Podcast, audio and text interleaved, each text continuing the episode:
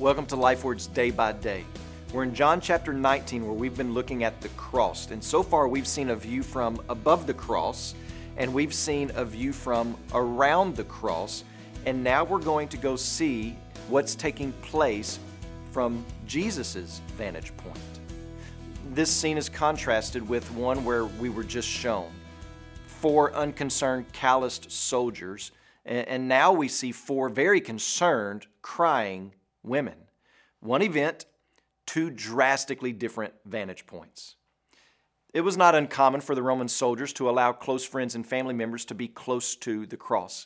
For the family, it was a way to grieve. For the soldiers, it was a way for the family to share in the shame.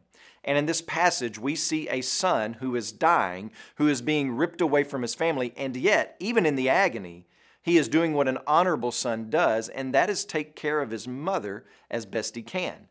But again, there is more than just a physical relationship being passed on here.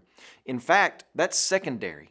What is primary is what Jesus is saying is the ultimate reality that a new family has been created by the cross.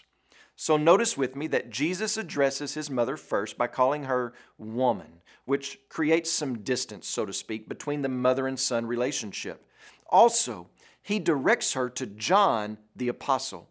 If this was primarily intended to be only about providing a physical caretaker for his mother, Jesus would have addressed John first. But instead, Jesus addresses his mother in a way that takes focus off of the earthly physical relationship. Woman, you cannot look at me as just your son, but rather, I'm the unique Son of God. But you can view my disciple as your son, even though he's not your blood son, because in my death, I am establishing and creating a new type of family. Do you realize that your brothers and sisters in Christ are your true forever family that God has created for us in Christ and that they are a great gift to us? Are you treating them that way? When you pray today, please remember Christian Martinez and his family, our missionaries in Romania. And also remember the Creole Cape Verdean Life Word broadcast that's heard in Cape Verde.